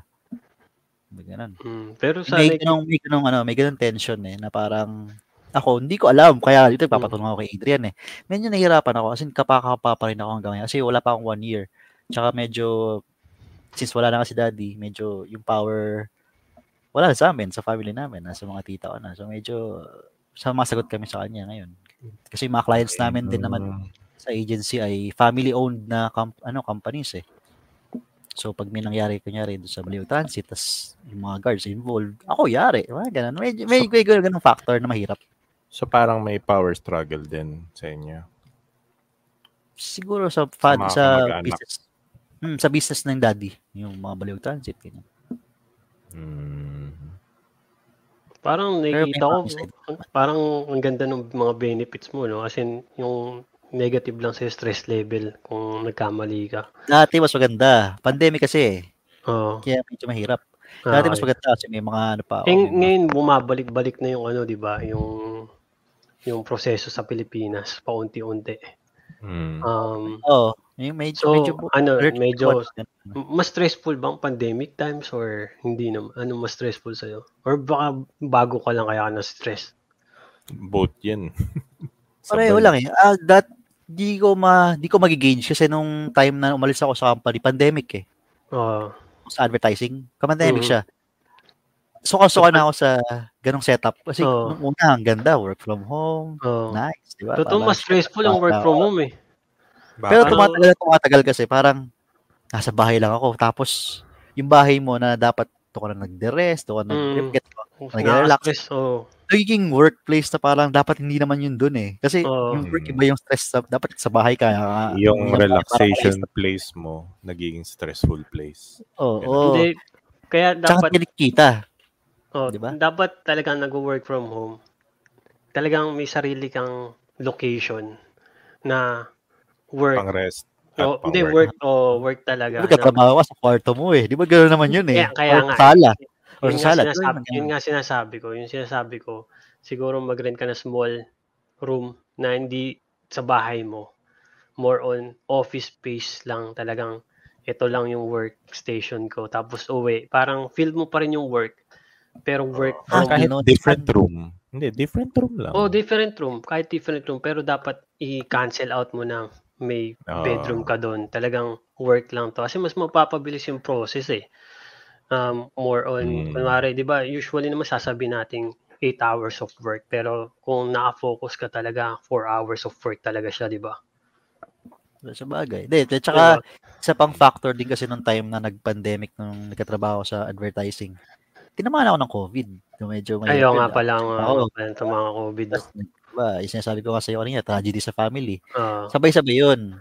Minsan, um, tumatakas ako, sinasabi ko, mm, lalunch lang ako, pero ang totoo, umuwi ako ng Bulacan. May mga ganon. mm, So, medyo nung time na yun, parang ayoko na rin sa idea na pandemic. So, medyo mas hirap ako nung pandemic. Kasi, nangyari yun. mm. Pero, in terms of workload, pareho lang. Walang Ah, pinagbago. workload, wala namang pinagbago kung may Pinagbago. pandemic o wala. Kasi alam ko ngayon, nga nag- nag-a-adjust pa rin yung Pilipinas ngayon. Ewan ko, nag-a-adjust, nag-a-adjust pa rin ba Pilipinas or o- in okay na? of- Back to normal na? of Bum- bumaback to normal. pa, no? Biyahe, yung biyahe. Kasi yung ah, biyahe, back to di, normal na eh. back to normal na. Eh, oh, kasi pag tumingin, kasi di ba lagi ako, lagi ako lumalabas eh. So nakikita ko na ah, ganun na yung mga kotse, madami na. Sabihin ko, Mm. yung mga face-to-face na nga ngayon eh. Pati Mm. mm. estudyante. Oo, nakikita ko mga nagliliga ng mga pinsan ko. So, May nagbabasketball sa gabi. oo nga, kaya nga eh. Kaya parang back to ko, normal. nakamask ka nga lang sa mga lugar. Pero, Hindi, iba hindi nagmamas yung nagbabasketball ka. Hindi naman nagbabasketball mga tao. Ang hirap, ang hirap, Siyempre. ang hirap huminga nagbabasketball. Mm. So, no no purpose na magmask kung nandun ka sa ligahan tapos nanonood ka. No purpose na rin. Kasi posibleng hindi ka mahawa. As, in- as in, it's outside naman eh. So, kung indoor, more, mas mahawaan ka sa indoor. Pero kung nasa outside, yung air kasi, more circulation. So, okay lang. So, okay rin yung mga family business na ganyan, eh, no? Kung may family business yung generation above, parang sarap i-transfer sa mga anak mo or sa Ah. mga Pero yun nga yung, so yun nga, nakita ko rin kay Phil, tsaka na-experience ko rin, insights na rin sa yung walang family business. Yun yung, yun yung usually problem, which is Mm. yung power struggle. Lalo Kasi- na pagka, ano, magkakapatid kayo, tapos yung mga anak na yung mag inherit nung Ayun na business. nga. Eh, sila eh, business eh. siguro yun yung mahirap doon. Yun yung part na mahirap. Yung parang mag-aaway-away kayo, no? Oo. May Pero time na ganun. Yung iba nga nagpapatayan. Oo, pero madaling masolusyonan eh. Kasi kung kung yung magkakapatid na yun or yung mga mapipinsan na yun, kung goods naman kayo eh. Ba't kayo mag-aaway in terms of money? Sobrang pangit. Ano? Hindi, hindi sa Parang ngayon. money over relationship. Hindi. Sa yung, mga, sa, kap- yung mga ate ko, hindi ganun eh. Hindi sila May- nag-aaway. hindi, Pero sa Pero ngayon, may mga sa- ganun, di ba? oh, may ganun. Oo, sobra. May iba Yung talaga disowned. Parang ayaw, di na kita kapatid. Mga ganun. Yung iba, iba, close sila, umpisa eh, di ba? Tapos nag-business lang sila together. Ngayon, parang hindi na sila nag, ah, nag-iimikan. Mm-mm. Yun yung Kaya- kaya, kaya, kaya nga sinasabi nila sa mga posts sa Facebook or anywhere sa Google na if you will have a business, don't have a business with your family or friends. More on parang try mong mag ibang tao. Kasi. No, kasi ayaw mo, kunwari, magka-business kami ni Adrian. Ayaw ko maging ka-business si Adrian kasi malay mo nga magkaaway kami sa dulo niyan. Hindi. hindi Diba? Si Eric nanonood eh. ngayon. Sorry. Pinost ko kasi. Pero hindi, kasi pwede pagka, kanyari, mag-friends kayo, tapos nag, nag, nag, ano kayo, nag, ah, business. Minsan kasi makikita mo na, kilala mo siya eh, yung tao na yun, yung friend mo. So, Mm, minsan, may, may clash kayo mm. sa stuff na, na dapat, personal na yun. Kaso since, may business nga kayo, nahahawa siya. So, Oo nga. Kunwari Yun yung, yung- kay yung kay Adrian for example, yung sa sa'yo ba more on family talaga or ikaw lang Well, talaga nag-handle? Kasi, ang maliit lang yung family namin eh. May wala kaming kamag-anak. As in, first, yung, yung dad ko lang, tsaka ako. So, eh, ito yung sa'yo, sobrang dali lang kasi kayo lang ng dad mo. Yung kay Phil, Oo, parang ang hirap. oo. Kumpara kay Phil. yung kay Phil, parang may tita, may pinsan, may kapatid na Oo, mas mahirap yan. magka-clash kayo ng... Siyempre, may problem rin sa pera. Malay mo, magka-problema yung pinsan niya na sa pera. For example, things can happen na hindi mo masasa... Ma, anong gagawin ni Phil, di ba? Di ba? to Kunwari, clarify, to clarify lang, wala kayong problema sa pera. Hindi, joke lang. Given na naman oo. yan. men. biro lang, biro lang. Hindi, o, alam ko na yun, pero sinasabi ko lang, di ba, yung part na kung maliit na business, kunwari, yung kay Adrian Oo. kasi hindi ko alam ano business niya, pero silang dalawa lang. Malaki yung business nila. Malaki yung business nila. Ako, ang magbi-business lang ako. Chakala ba? Yan. Chakala. Ano? Ano yun? Pangalan na? Ah, Shumayan may- lang may, business May plug-in pa. Shumay. ah, show my love. Ganun. Oh, show my love. Mga ganun. Or money. Pero gusto kong, sa totoo lang gusto kong magtayo ng sariling business. Eh, na, na, medyo na-inspired ako dun sa, ano, ano yung sinabi ko kagabi? But first coffee. Alam mo ba yun, Hyson? Hindi. Ay, hindi mo alam yun. Local, local kasi yun. Oo. Parang nag, nag, ano siya, start ng pandemic. Online business lang siya ng kape. Tapos dinideliver niya sa mga customer. Hindi malamig You're- na yun. Malamig naman talaga. Ay, yung Ah, may ice, init. ice coffee ba? Oo. m- Ah, okay. nakikita ko madalas ice coffee. Okay. Pero Kasi siguro kung main, ang hirap, mainit, hirap dalhin yung, yun. Yung may insulation siguro. O anyways, this 2021, nabasa ko, 15 branches na yung inopen niya. Lakas ah. Online Last lang siya nagsimula. Online, Online lang sa lang. Instagram. Ganun. Uh, yung ano niya, advice niya online talaga sa una. Tapos build the audience, tapos tsaka ka mag-physical. Okay. Torbs Coffee daw, sabi ni Jan. Okay yun ah. Sige, ah, last last topic natin for this ah, episode. Um, ito, maliit lang na topic lang to eh, pero napag-uusapan sa states. Ewan ko na pag-uusapan dyan. Um, pabor ba kayo sa mga transgender athlete na sumali sa women's sports pero hindi sila women dati. Lalaki sila. Ako ba? Ako ang sasagot na sige, muna? ikaw muna, ikaw muna. Ah, Phil. Ako, siguro, para hindi eh. Although open ako sa idea na may trans- transgender, hindi ako homophobic, hindi ako, wala akong, wala akong against sa kanila. Kumbaga parang, in terms of, ano kasi, yung mga ganyang platform like sports, or yung may, may showcase of physical strength, your, yung physical, ano mo, uh, ano dito, attributes mo, syempre, panlalaki yun eh, yung sa kanila. 'di ba? Hindi iba pa rin yung kahit mag-muscle build yung lalaki tsaka babae. Iba pa rin yung build ng lalaki. Tingnan mo sa mga bodybuilders, 'di ba? Kahit ganong buhat ng babae, kasi sobrang laki. mas grabe pa rin yung laki ng lalaki. Ganun talaga.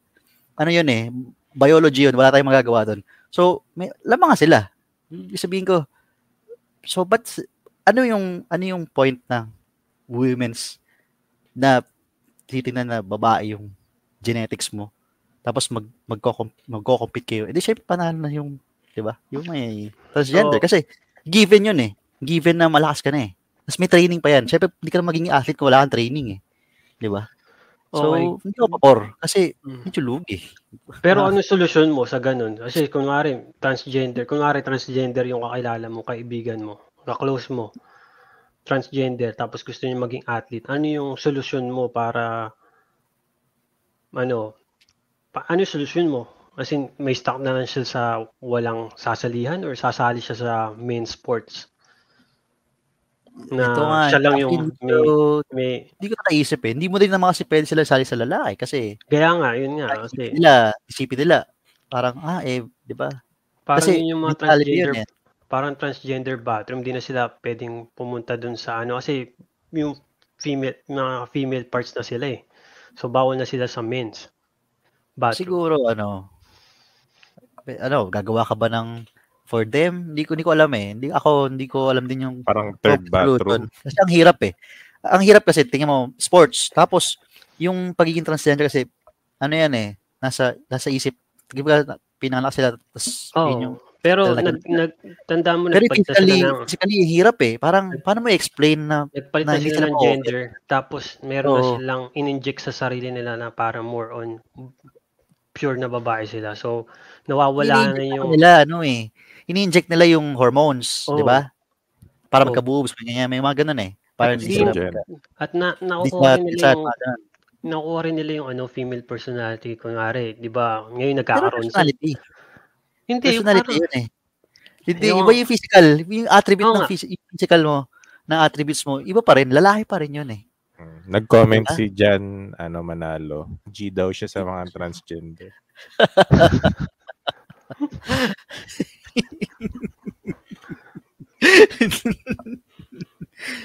Pero yun nga, ang stand ko doon, hindi ako pabor. Although, pagka ginawa na naman siguro nila ng sa kanila or or something na hindi ganun drastically kailangan na strength.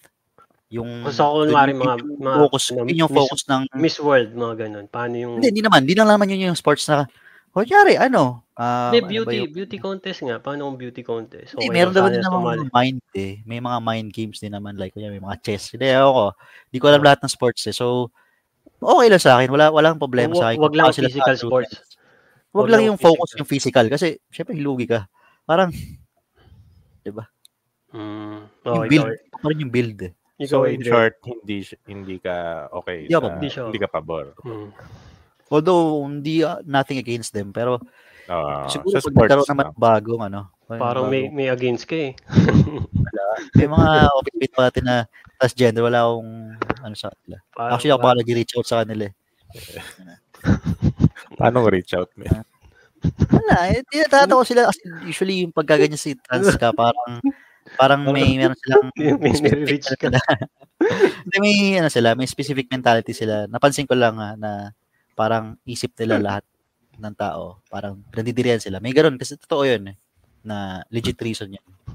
Na baka Alright. isip nila si trans sila. So parang hindi sila tanggap ng tao. May so Ah. minsan Mm. talagang lumalayo sila mismo. Pero tanggap mo May- sila. coming out. Oo, wala sa akin yun. Eh, Tao ko rin naman yun. Pwede mo mahalin, Phil. Hindi. ah, romantically, hindi ako pwedeng, hindi ako mag-involve kasi hindi naman yun yung trip ko eh. Paano Alright. hindi mo alam nung umpisa? Ha? Paano kung hindi mo alam nung umpisa? Alam ko yun. Alam mo agad? I-reach out nga niya. eh. Ano reach out niya muna ba? Eh, tsaka di, alam ko talaga.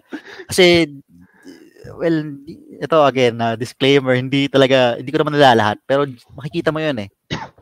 Alam ko agad na, ah, trans siya. Kasi yung, yung, sabi ko sa'yo, yung physical, kahit anong gawin nilang, you know, Yung- makikita mo, yung- like yung legs, yung ganun, iba, iba, so- iba, iba talaga. Yung, yung iba sobrang ganda, by the way. Oo, yung iba so Oo. maganda, hindi yung mahal, lalo pag nagdress kasi hindi mo na makikita yung Yung, Yung mga iba, parts ng yung, katawan, yung iba, mapapaano ka na lang, Hmm, mapupunta na lang doon sa, yun? mapapa, sa Thailand. Sa Thailand mas maganda pa sa mga babae yung trans eh. ma- Totoo. mapapat, mapapatingin ka na lang ng straight ng matagal. Yung parang kala mo artista, yung mga Gaano katagal, Hyson? tagal. Based on Yung- experience ba yan? On experience? Hindi, sa, kahit sa Makati, sa BGC Makati, mga Wala trans- naman dito eh. meron min. May, meron. Meron dyan, marami. Hindi mo lang alam. Yun yung ano. Yun yung mahirap. Kaya, ang hirap tanungin kung paano kung hindi mo alam. mo tatanungin kung trans ka ba? Di ba? Huwag mo tatanungin. Hindi, hindi mo. Ang, ang kaya- offensive nun. yun nga yung tanong ko sa'yo, paano kung na mahal, na, naging mahal mo na siya? Sabay, nalaman mo na after one month, sinabi niya sa'yo, trans ako, okay lang sa'yo. Pahirap Ah, sabihin yun na Hirap pag sabihin. mamahalin mo. Kasi mahal alam. mo na eh. Oo, dapat alam mo. Pag hindi mo siya mamahalin, hindi mo alam. Ako, Takot siya eh, takot siya Ano, nagsabi. Takot eh. eh, hindi. Pag Di ba may takot siya, ganun? malalaman ko yun.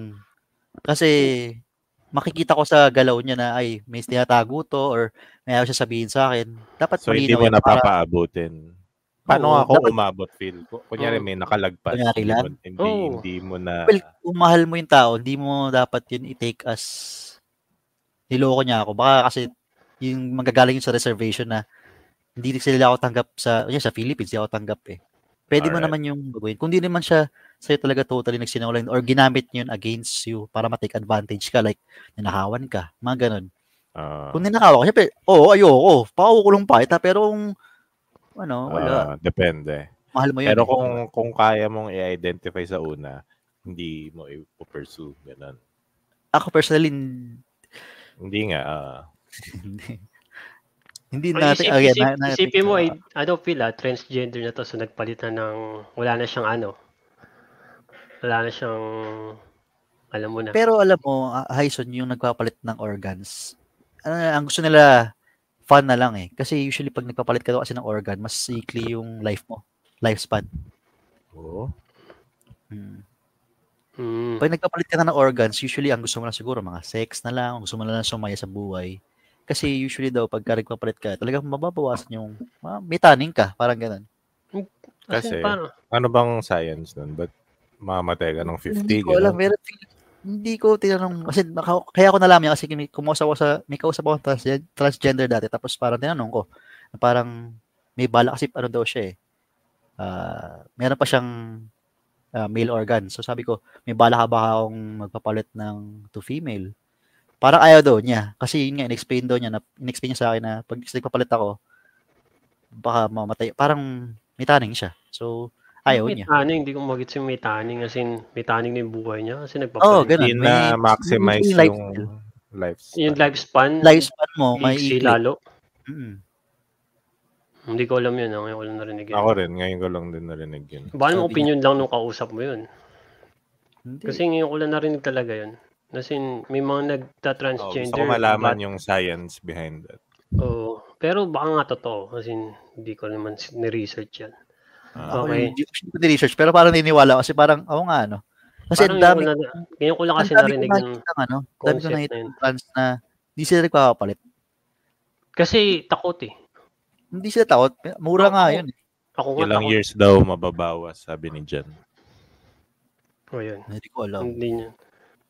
Pa paano nag-iisip si Jan?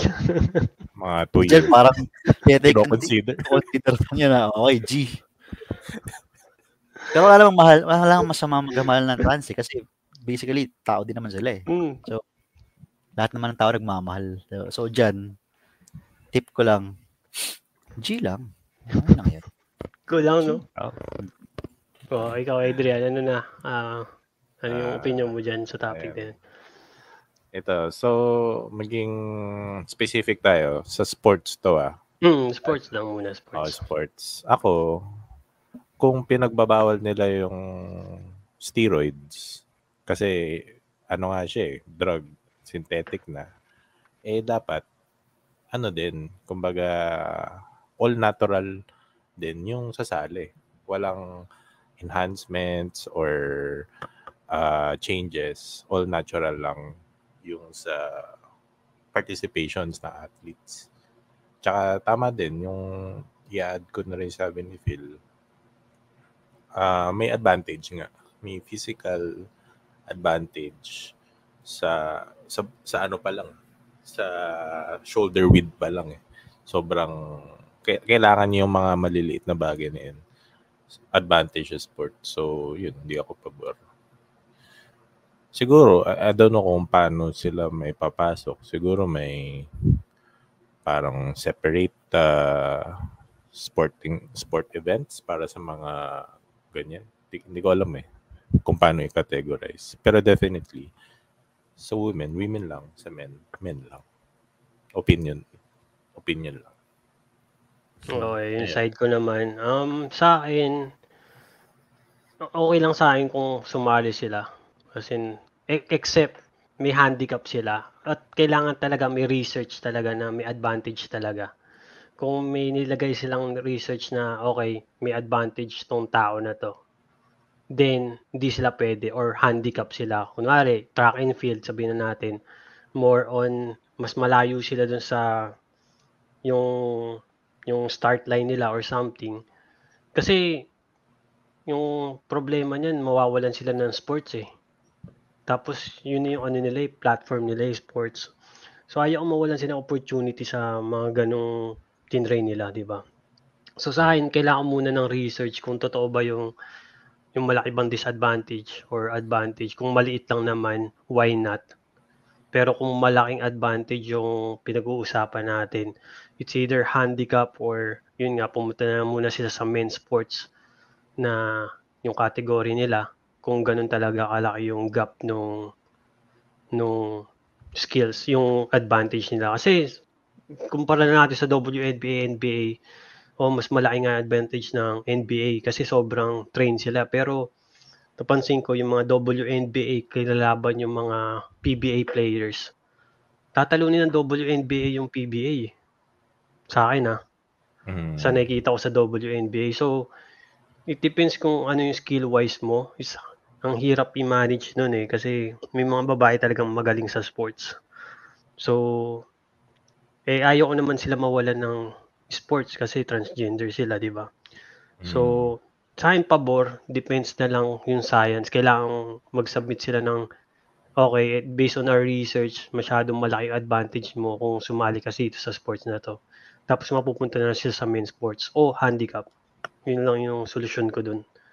So, Hmm. pabor ako or hindi rin. Pero more on gusto ko yung solution bago sila Hmm. mag-no or yes. Parang gusto mo sana, kaya lang Gusto, parang sketchy pero- pa yung solusyon. Oh, gusto ko may Oh, solusyon. wala Kasi, kawa- ano. kasi kawawa naman yung mga transgender na Ah, naman. kunwari may anak kang transgender or kaibigan na transgender. Ayaw mo siyang mawala ng ano eh, ng Ihiwalay. No, ang hiwalay kasi onti lang sila eh. Onti pa lang sila, 'di ba? Limited. Paano 'yun? Gagawa pa sila ng sariling and association na kunwari NBA, WNBA, ano 'yun, transgender BA, parang ganun, TBA. DNBA. Pero, Parang- ano eh, wala pa kasing concrete solution. Tsaka, Mm. siguro kung may pang, ewan ko, nakakapang-tone down po niya, pag nag, nag-women sila, kung hindi naman talaga sobrang drastic yung Oo nga, yun nga yung sabi ko. eh. Mas Oo. na-match up naman ng ibang babae dun sa Oo. sa category na yun, Oo. yung strength nila. Okay lang. Pero yung Oo. mga tipong may advantage, ano ba yung may Oo. talaga advantage sila like Mga Ano ba? weightlifting siguro. Laking advantage weightlifting. medyo, oo. pwede yun. Oo. o ano, UFC, Com- mga ganun. Comment, mga fighter. comment dyan, pag lalaki daw pupunta sa pangbabaeng sport, nagbe-break ng records, pero hindi daw pagbaliktad. Pag women to men's. So parang depende din. Ah, yung Oo. sinasabi niya kasi yung M2F. Yung Oo, M2F, yung M2F. male to female, ano sila, automatic mal- malakas manalo sa Oo. pang babae. Oo. Oo. Versus pagka F2M ka. Pag F2M Oo. ka kasi, babae ka sa naging lalaki, tapos punta ka sa pang lalaki, ang eh, goals. Mm. Kasi yun, Wala kang pag-asa. Parang, hindi, parang sinabi mo, kunwari naging transgender si Usain Bolt. Sobrang laking advantage doon. Yun yung ibaban ko. Kasi nananalo na siya sa women's, sabay nag-transgender sa women's. Sure win na si Usain Bolt eh. Ayun na So, nga eh. Oh, yun yung, yun yung kailangan, kailangan checkin muna nung Ah, pero ang hirap, di ba? Parang, Yun yung mahirap. paano mo na, ano. Mahirap talaga isip paano kung WNBA, PBA, Eh, nirecruit kahit nila swimming WNBA. eh. Sige mo kahit swimming, men. Oh, sa Eh, parang, Eh, parang, pero actually, hindi. pwede sila sa swimming ah. Pwede sila sa tri- triat, Oh. triat. Pwede sila dun. Actually, Pero ganito to eh, parang sabihin na natin, kumpara natin kung yung yung ah, sabihin natin American person sa P- NBA, WNBA, yun nga kinukumpara ko. Tapos ilagay mo siya sa PBA, same lang sila ng skills eh. Halos mas malakas pa nga yung WNBA player. Sa sa PBA. Pilip- sa Asian Oh, sige. eh. Eh, i- i- ilagay mo rin siya sa Europe, ganun rin eh. Eh, Kaya nga, paano kung yung American? Yun yun, yun yung mahirap. Pa- based on the country, based on the training. Ibig sabihin, kung tinrain mo to na maging malakas, magiging malakas ka rin eh. Di ba? So, di ba? So, kung, kung the- yung basketball nga, depende talaga eh. Ang hirap. So, Siguro ayaw may ko na- improvement, pero I don't think sa Alam makaka-compete. alam ko yung usually nagko-complain sa ganyang transgender na era, mga women. Kasi, hindi mga, mga babae. Kasi ayaw nilang, ayaw nilang an- an- advantage kasi sa sa, Oo. sa transgender ngayon. So, takot sila yung mga women na, ano ba yan, tatalunin lang tayo nito eh, kasi may advantage siya ng slight, di ba? Mm. So, parang takot rin sila. So, yun yung malaking ano dito, parang hindi nila masagot kung Mm. i-enter ba nila siya sa sa sports o hindi. So, ang hirap. Hirap, mahirap sagutin Parang yung... dile- Tapos- dilemma siya eh. Mm, so, Tapos ano pa siya, pagka nagreklamo ka, parang against ka pa sa kanila. Di ba? May ganun eh. Ta- Dinis discriminate. kasi, di ba, alam mo no, merong, meron ka dapang rason. Kaya nga sinasabi ko, research muna bago i-cancel out yung transgender. Kasi, kailangan nating, kailangan natin silang i- accommodate sa sports. Kasi, syempre, kawawa naman sila.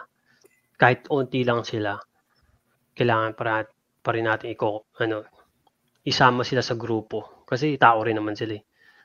Pero yung mindset lang nila nag-iba kasi nga na-feel nila na mas okay silang maging different gender. So yun. Alright. Okay. Okay, so yun yung tatlong topic natin. Um, Okay, um Ba't may mga nanonood may mga nanonood, ah. Oo. Hello sa sinare viewers. ko, sinare ko. Hindi hindi ko tuloy maano, ma Conscious na Mga- tuloy, guys. Oo, hindi, hindi ako Conscious na-conscious. sa Na-conscious sa, outro? kasi gagawa tayo ng outro eh. Na pang, okay, sa mga topic natin, ano yung ano, ano yung lesson learned nyo sa topic nating, sa, kasi yung lesson yun yung, learned sa topic parang- number one. hindi, wala, hindi naman lesson learned. Parang sa lahat ng, ano yung na, Key na- takeaway. Yan. Oh, yun, take away. Kahit anong topic dun sa tatlo, ano yung na-take away mo Ah, sa, ano yung sa amin? takeaway, man? Alam ko lang takeaway sa sa McDo eh. Ano ba yun? Order. takeaway sa ibang bansa si takeaway yung sabi, di ba? Hindi man take out eh. Ah, Ano, So, ano- eh, ano yung- key takeaway mo parang yung natutunan mo or Oo. may Kung, yung, wala, ah, natutunan ko kay Adrian. Natutunan ko matak kay sa'yo sa Oo, topics. na- natutunan ko kay Phil, ang pogi pala, ganun. O, ganun. ganun, mga, kahit di natutunan, kahit di sa ibang topic, natutunan mo lang sa ibang tao, kay Adrian or kay Phil. Or sa akin, ba may natutunan kayo ko. so, sige si Adrian, kasi palagi si Phil yung unang nag sumasagot sa tanong. take away. Ah, ayun, na-confirm ko nga kay Phil. Ngayon ko lang nalaman na sa family business nga. Parang, actually, parang naano ko yun eh. Parang may may hinala na ako na yun yung problem niya. Kasi yun yung na-experience ko nung 2017, which is yun yung na-experience niya ngayon. So, feel kung may kailangan mo ng tulong sa operations, pe, ano, libre tanong ka sa akin. Kasi ako dati, oh, wala akong tanong, Kaya natatanungan Master dati. Adrian eh. Ayun, na-confirm, yung takeaway ko lang, na-confirm ko na power struggle talaga pag family business. Mm, Parang me- medyo nagka, ano ako, peace of mind na I'm not alone in this world. Nax. mm. Hindi ka talaga alone. Hindi ka alone. Talaga, oo. Diyan si Phil, oh. Nandiyan din ako. Ah, di ba? Nice.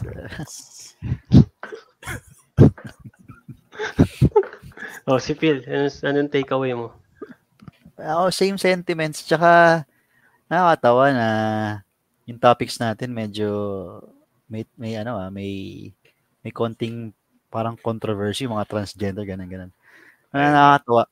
Well, uh, masabi ko sa tatlo, okay silang topic tapos um, ano naman ako nakakatawa maglabas ng ah, mga nalalaman mo tapos share sa inyo or sa mga viewers ganyan. Yan. Tapos ano pa, pinaka nakakatawa yung unang topic eh, no? o, paano ba't kayo naghiwalay eh, no? Parang ako pa yung pinauna mong sinagot, ano? Hyson. Hinala talaga namin, Hyson, ano eh, Mm. parang ikaw eh. Parang, uy, Oo. baka eh, nangyari kay Hyson. Ah, break na kayo. eh. Break na Mm. kayo. Hindi. Oh, di ba? Yun. Mm. Nice on, ano, yung confirm mo. Kasi tagal na namin pinag-uusapan eh. Parang labas Eh, joke ng Hyson. Ano yung pinag-uusapan? Yan din namin Kasi pinag-uusapan. review namin yung topic kagabi. Mm, okay. Gra- Parang gulat kami. Dahil na, okay. Kaya, tapos ang layo, ano? Parang ang layo nung, nung pagitan ng topic sa work, tapos, di ba? Ang, ang hirap kasi mag-isip ng topic, no? kasi, so, ako, takeaway ko, siguro yung na nagets ko na parang dati ko pa iniisip to dati yung yung ang nagka-family ako mas gusto kong merong business talaga yung ako na ipapass through to yun sa mga mga anak ko or sa mga mahal ko sa buhay. Kasi parang nakikita ko sa inyong dalawa na parang okay siya eh, na may, may sasalo sa'yo. Kunwari nung time ng pandemic, marami nawala ng trabaho. Tapos na-feel ko like, kung may sasalo ka, may backup plan ka, na nandyan lang, okay rin eh. Na pwede kang, may solusyon ka na sa problema mo agad sa pera, kunwari. Yun yung kinaganda. Nung kahit maliit man business to or malaki, may sasalo pa rin sa'yo. Kasi mahirap ang mawalan ka. Kunwari mag-isa ka lang, tapos wala kayong business, tapos yun lang yung source of income mo. Parang ang hirap ang hirap ma tumira sa Pilipinas lalo na sa Pilipinas ang na wala ng trabaho. Maraming parang talagang na-depress, 'di ba, parang nangutang gano'n, nagkaproblema la lalo, nagkasakit kakaisip. So, I felt like mas okay talaga kung kunwari si Adrian kung magkaroon man ng business o si Phil, mas okay talagang may sarili ka ring business na pwede mo ipasa sa mahal mo, mga anak mo or kahit kanino na gusto mo ipasa na kasi mas okay yun. Yun yung na-take away ko na because kay, kayong dalawa may sarili kayong family business na hindi ko mar- makarelate kasi yung family ko, we never had that. Pero sa mindset ko nung pumunta ako dito sa States, yun talaga yung una kong goal. Magkaroon ng business or sarili kong control. Tapos mapapasa ko sa generation namin. Kasi hindi pa na nangyari sa pamilya namin yun eh. Hmm, yun yung takeaway ko. Medyo seryoso ah. Lalim pa. Oo, lalim talaga. Ako, maiyak na, maiyak na ako konti eh. Ah, Tsaka So, may yun. ni-research ko pala. Pagka pala nagpa-post op ka kasi kaya pala mas sikli yung lifespan mo. na ano, yung organs mo pre mag nag-aapektuhan. So magkakaroon ka ng mga sakit like yung yung stroke, ganyan. Pwede ka magka-cancer. Yung You mean yung other other organs like puso? Mm. Kaka-blood ka? cuts ka, mga ganun. Tingnan ko eh. Ah. Ah, ngayon lang. totoo nga yun, no? Ah, ayan dyan. So, consider mo. Heart disease, ganyan. Yung mga cancer, liver Pero- damage, mga ganun eh. Pero ni-research na yan, sa research talaga talagang yung average lifespan talaga nila umigsi. Mm-mm. Hmm. Hindi ko na ano yun ah. Kasi alam ko surgery yun, pero hindi ko naisip na Hindi, kung kunyari, isipin mo kung guy to babae, paano sila magkaka-ovary? Wala, di ba wala? Wala naman silang ganun eh. hmm. Or kung paano yung ano, yung ko na naisip, paano kung female to girl, male, girl to guy, kinakabit paano ba yun? magkakaroon? Hindi ko, yun ang, hindi ko alam. Pwede i-google pero ayoko i-google. Yun ang hindi ko yung mga mag-get. Kasi surgery. Nakakita kasi yung meron tayong guest eh. eh. Dapat yung mga ganitong topic mo, meron tayong guest na, Na, ganun. na trans. Oo. wala akong kilala, ikaw yung may kakilala eh, Phil eh. So, wala lang, di ko lang ma-imagine paano kinakabit yun. Ano yung parang ano na lang. personal sa kanila yun, baka hindi sagutin, baka ma-offend pa pag tinanong natin. Kukuha ata ng isang Parang red. Hindi nilagyan ng faucet, parang ganun. Gripo. Merong mga, may mga ano, eh, skin na, di ba, naging skin dahil sa artificial means man. Ewan ko kung ano ginagawa ng doktor dun eh. Kung may feedback kayo sa podcast, let us know sa comment section. We want to hear from our listeners. Again, this is Adrian. This is Philip. And this is Hyson. Thanks for listening to Chill Newman. Keep in touch. Please follow our Spotify. Hope to see you next week. And we out!